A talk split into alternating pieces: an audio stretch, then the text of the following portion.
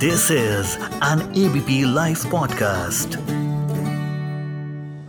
Delhi government ने private bike taxi के services को पूरी तरह से बैन कर दिया है। क्यों हुआ ये बैन और आखिर मोटर व्हीकल्स एक्ट का कैसे ये उल्लंघन कर रहा है? जानेंगे आज एफआईआई में सिर्फ़ एबीपी लाइव पॉडकास्ट पर। हेलो मैं मानसी हूँ आपके साथ और मेरे साथ में सुप्रीम कोर्ट के advocate Viraj Kadam Delhi transport department ने 21 फरवरी को एक नोटिस जारी कर कहा कि दिल्ली में बिना कॉमर्शियल लाइसेंस के चल रही app based private bike taxi के चलने पर एक लाख रुपए तक का जुर्माना लगाया जा सकता है। दिल्ली में हर हफ़्ते बाइक टैक्सियों पर पाँच लाख से साढ़े सात लाख लोग चलते हैं। आंकड़ों की अगर मैं बात करूँ तो ऊबर से सभी यात्राओं का लगभग पांचवा हिस्सा बाइक टैक्सी का होता है, जो ज़्यादातर 10 किलोमीटर से कम दूरी के छोटे ट्रैवल के लिए इस्तेमाल किया जाता है। मीडिया रिपोर्ट्स के हिसाब से ओला उबर और रैपिडो के साथ लगभग नब्बे हज़ार एक्टिव मंथली बाइक राइडर्स हैं। इनमें एक्स्ट्रा अर्निंग की तलाश करने वाले युवा शामिल हैं। वहीं कुछ ऐसे भी हैं जिन्होंने महामारी के दौरान अपनी नौकरी खो दी और जो पार्ट टाइम काम के रूप में भी ऐसा करते हैं। और ऐसे में बाइक टैक्सी का बैन हो जाना बाइक राइडर्स और इनसे सफ़र करने वाले दोनों ही लोगों के लिए काफ़ी शॉकिंग है। और उससे भी बड़ा शौक आपको ये जान के लगेगा कि जिस मोटर व्हीकल्स एक्ट 1988 की वजह से इसे बैन किया गया है, उसमें खुद काफ़ी अमेंडमेंट्स की ज़रूरत है। तो चलिए डिटेल में आज बात करते हैं। सबसे पहले अधिवक्ता विराज कदम, चाहूँगे सभी को ये बताएँ कि एक नॉन ट्रांसपोर्ट व्हीकल होता क्या है? देखिए नॉन ट्रांसपोर्ट व्हीकल जो है, जो आपकी प्राइवेट कार आती है, जैसे कि टैक्सीज हुई टैक्सीज आर कमर्शियल व्हीकल उनका लाइसेंस अलग होता है। उनके पास कमर्शियल लाइसेंस होता है। जी जैसे जी, कि हम देखते हैं उनकी नंबर प्लेट का कलर जो होता है वो पीला होता है। That's hmm. Commercial licence plate साथ ही में उन कमर्शियल लाइसेंस के साथ जो ड्राइवर्स लाइसेंस होता है हम्म, वो भी कमर्शियल गाड़ी का होता है। जी जी। तो पहली बात तो इसी वजह से उनको बैन किया गया है। अगर हम देखें तो ये जो बैन है ये ब्लैंकेट बैन एज सच कुछ दिनों के लिए ही होगा जो कि मेरी रीडिंग है। हम्म, कानून में कुछ संशोधन करने पड़ेंगे हम्म, ताकि टैक्सी सर्विसेज़ थ्रू बाइक या ऐप बेस्ड सर्विसेज़ इनको हम थोड़ा और स्ट्रीमलाइन कर पाए। जी। जैसे कि Ola Uber big cab mega cab ये सब जब लॉन्च हुई थी उसके बाद दो सन 2000 में motor vehicle aggregators guideline frame की थी सेंट्रल गवर्नमेंट ने। और हम्म। उस हिसाब से स्टेट गवर्नमेंट्स को भी गाइडलाइंस इशू हुई थी कि अपने अपने अपने स्टेट में रेगुलेशंस लाए। हम्म, तो उन गाइडलाइंस के आ, अंतर्गत एग्रीगेटर्स कैब सर्विसेज़ है वो आती है। और उनमें कुछ कंप्लायंसेस है जो कि मैंडेटरी है for the safety of the consumers for the customers तो इसको नजरअंदाज हम नहीं कर सकते। और रही बात बाइक्स की तो मोटरसाइकिल जो होती है टू व्हीलर वो हम्म, तो कमर्शियल व्हीकल में आती नहीं है। जी।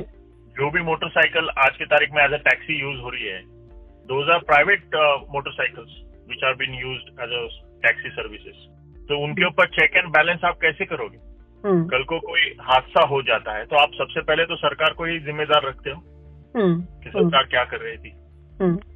तो मेरे हिसाब से सरकार ने जो ये कदम लिया है ये टेम्पररी मेजर है रूल्स और रेगुलेशंस बना के फिर से इनको रेगुलराइज करके सर्विसेज़ रीइंट्रोड्यूस हो जाएँगी। मेरे ख्याल से और बेहतर तरीके से हो जाएँगी फिर। जी सर सर हम डिटेल में जानना चाहेंगे इस मुद्दे पर बात करने के लिए कि मोटर व्हीकल एक्ट 1988 का उल्लंघन ये किस तरह करता है? देखिए मोटर व्हीकल एक्ट अपने आप में एक उसमें बहुत सारे सेक्शंस ऐसे हैं जो खुद को कॉन्ट्रडिक्ट करते हैं। जी। सबसे पहले अगर हम मोटर व्हीकल एक्ट में मोटर व्हीकल की डेफिनेशन पढ़ेंगे हम्म, तो उसके अंदर चार पहियों के से कम वाली व्हीकल मोटर व्हीकल नहीं कहलाती। हम्म, हम्म, तो any vehicle to be qualified as a motor vehicle as per the motor vehicle act उसको चार टायर चार पहिए होना बहुत ज़रूरी है। जी। लेकिन उसी एक्ट में टू व्हीलर का भी ज़िक्र हुआ है। Okay as a motor vehicle और उसी एक्ट में थ्री व्हीलर का भी एक जगह पे ज़िक्र हुआ है। Hmm, hmm, so in my personal opinion सबसे पहले सरकार को तो ये डेफिनेशन को संशोधन करके उसको अमेंड करना होगा। जी। और जिसके अंदर two wheeler three wheeler four wheeler and six wheeler and above hmm, उनको लाना पड़ेगा। जी। मोटर व्हीलर एक्ट 1988 का उल्लंघन करने पर क्या पेनाल्टी है? जो कि अभी आपने पेनल्टी की बात की है। हम्म, ये जो सबसे पहले मैंने बोला कॉन्ट्रडिक्शन है। हम्म, पेनल्टी अलग अलग है लेकिन खास करके मैं एक सेक्शन पे ध्यान देना चाहूँगा जो है सेक्शन 178 हम्म, जो बात करता है कमर्शियल व्हीकल कॉन्ट्रैक्ट कैरियज जैसे टैक्सी और जिसका आज हम मुद्दा उठाए हुए हैं। तो इसमें for refusing to carry passenger and refusing to carry carriage hmm, penalty शुरू होती है 550 रुपए से पाँच- आ, और उसमें इन्होंने टू व्हीलर और थ्री व्हीलर को भी इंक्लूड किया हुआ है। हम्म, ये जो सेक्शन में टू व्हीलर और थ्री व्हीलर इंक्लूड हुई है ये तो सीधा विपरीत है मोटर व्हीकल के डेफिनेशन से। जी। तो यहाँ पे जो कॉन्ट्रडिक्शन है ये छोटे छोटे मुद्दे हैं इस पर सरकार को ध्यान देना होगा और यहीं पे संशोधन की ज़रूरत है। क्योंकि आज तक मुझे लगता नहीं है किसी ने इस एक्ट को चैलेंज किया है या अभी मेरे ख्याल से now the time has come when I am sure the people will take this to High Court and. We will soon get some verdict on this. But these are there are various contradictions which needs to be addressed. जी बिल्कुल। Motor vehicle act के अंदर section two ए में जो हम हाल ही में amend किया है हम्म, उन्होंने ई कार्ट और ई rickshaw three hmm. Wheelers hmm, को इंक्लूड किया है जो बैटरी ऑपरेटेड है। हम्म, लेकिन पेट्रोल सीएनजी या डीजल ऑपरेटेड रिक्शाज हम्म, उनका कोई ज़िक्र नहीं है एक्ट में। जी। Why there is a differentiation और discrimination hmm, within the vehicles hmm, so that has to be answered by the government. जी somebody has to bring it to the notice of the government. Hmm, and uh, that has to be amended. उसके बाद ही ये जो भी है वो सब कुछ स्ट्रीमलाइन हो पाएगा। जी। 2015 में रैपिडो ने लॉन्च की थी बाइक टैक्सी सर्विस और उसके बाद ही ओला उबर भी अपनी बाइक टैक्सी सर्विसेज़ लेकर आए थे। अब क्यों बैन किया जा रहा है? 2015 में जब वो लाए थे विदाउट रेगुलेशन लाए थे। हम्म, और अभी जो बैन किए हुए हैं हालाँकि हमेशा मैं आपके साथ डिस्कस करते हुए ये बोलता हूँ कि इंडिया में बहुत सारी चीज़ें इलीगल होती है। जब तक ध्यान में नहीं आता हम्म, या कुछ हादसा नहीं होता तब तक हम उन चीज़ों पे ध्यान ही नहीं देना चाहते। और जी। जब कोई हादसा हो जाता है कुछ अनहोनी घटती है हम्म, फिर हम देखते आ रहे ये तो परमिशन थी नहीं फिर कैसे हुआ? हम्म, so rather right now the time has come that prevention is better than cure जी जी। अच्छा ई कॉमर्स के जो पार्सल डिलीवरी पर्सन होते हैं आ, या जो फ़ूड डिलीवरी करने वाले होते हैं ये भी ज़्यादातर बाइक्स का इस्तेमाल करते हैं ट्रांसपोर्टेशन में क्योंकि ये भी ट्रांसपोर्टेशन से जुड़ा है। तो क्या ये मोटर व्हीकल्स एक्ट का किसी तरह उल्लंघन कर रहा है? ज़रूर कर रहा है। मोटर व्हीकल एक्ट में टू व्हीलर के ऊपर ट्रांसपोर्टेशन का कोई प्रावधान नहीं है? जी जी जी। तो वो ये तो उल्लंघन है जी और हम सिर्फ़ क्योंकि बाइक टैक्सी सर्विसेज़ पे ही उल्लंघन के लिए जो आ, जो एक्शन लिया गया है तो कहीं ना कहीं वो एक्शन जो इसके लिए लिया गया है फिर इस पे भी लागू होता है। यस जी। कम्यूटर्स और एम्प्लॉय क्योंकि दोनों बहुत प्रभावित हुए हैं मैं एक जगह पढ़ भी रही थी, जहाँ लिखा भी हुआ था कि बाइक टैक्सी मार्केट इंडिया में जो है, वो 2021 की अगर हम बात करें तो it was valued at dollar 50.5 million जो कि प्रोजेक्ट किया गया था कि it will touch dollar 1478 million by 2030 तो कम्यूटर्स और एम्प्लॉयज़ दोनों चूँकि प्रभावित हुए हैं, आपके हिसाब से सॉल्यूशन क्या है? देखिए इंडिया जो है because of its population is a big market a mass market तो कोई भी बिज़नेस जो इंडिया में लॉन्च होता है या सक्सेस होता है या थोड़ा सा भी सक्सेस होता है the volumes and numbers are very high और पहले जैसे मैंने कहा इसे रेगुलराइज करने की ज़रूरत है।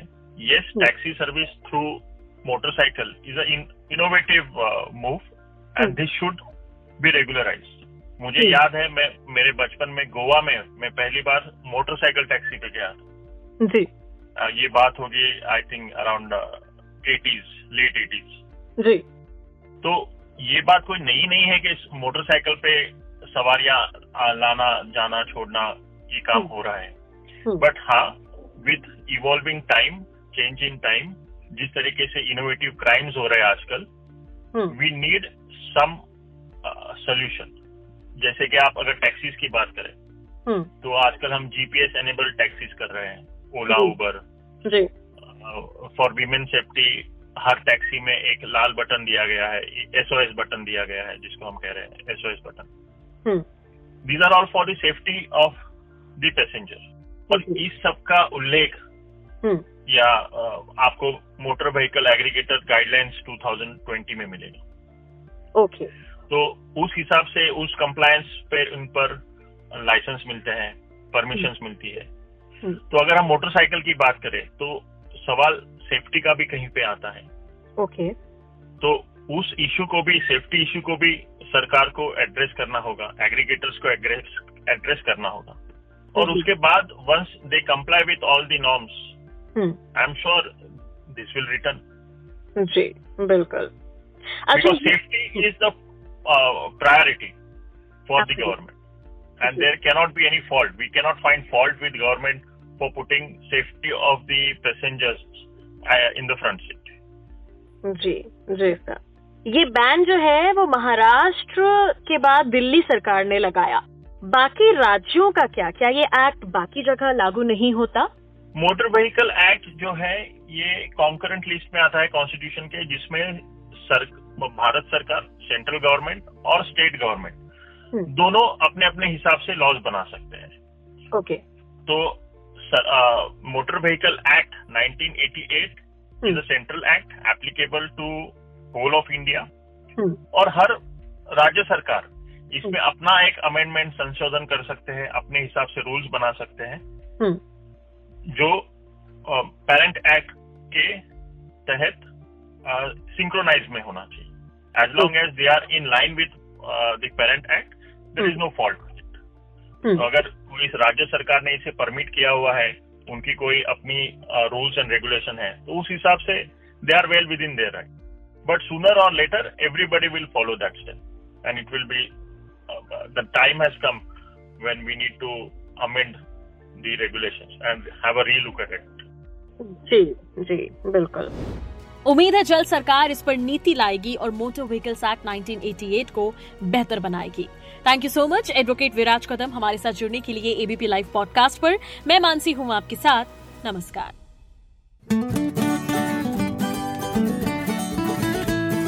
This is an ABP Life podcast.